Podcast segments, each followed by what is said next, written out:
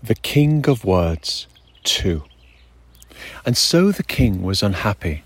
His words were big, sad, and lonely, and all the words that meant the same for each.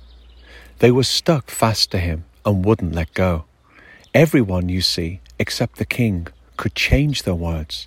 They could swap them, shorten them, stretch them, join them into sentences even in paragraphs and stories that would make them grow and change. For lives and learning were made from the way words came together.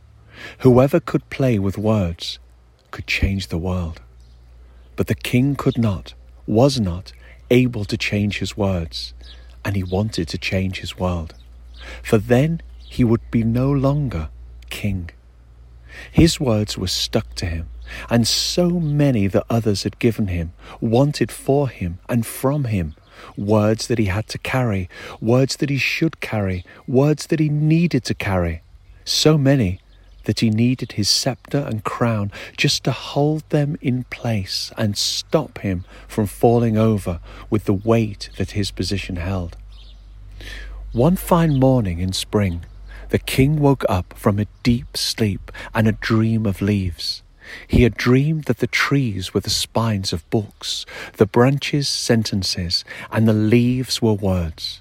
But the leaves had fallen, with invisible pages of wings, and all the words had been blown away and had gone.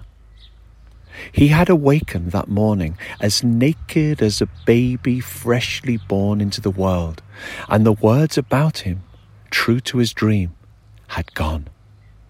His queen was asleep beside him, wrapped in blankets of the softest and kindness of words. The bedroom was a story of words, of love, delight, hope, and entwining.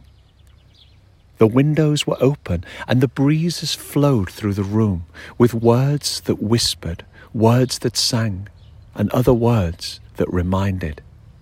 The views across his kingdom were in vales and valleys, villages and towns, with forests and hillsides that stretched in their own words, under a sky that was unwritten, a page blank under the rising ball of sun.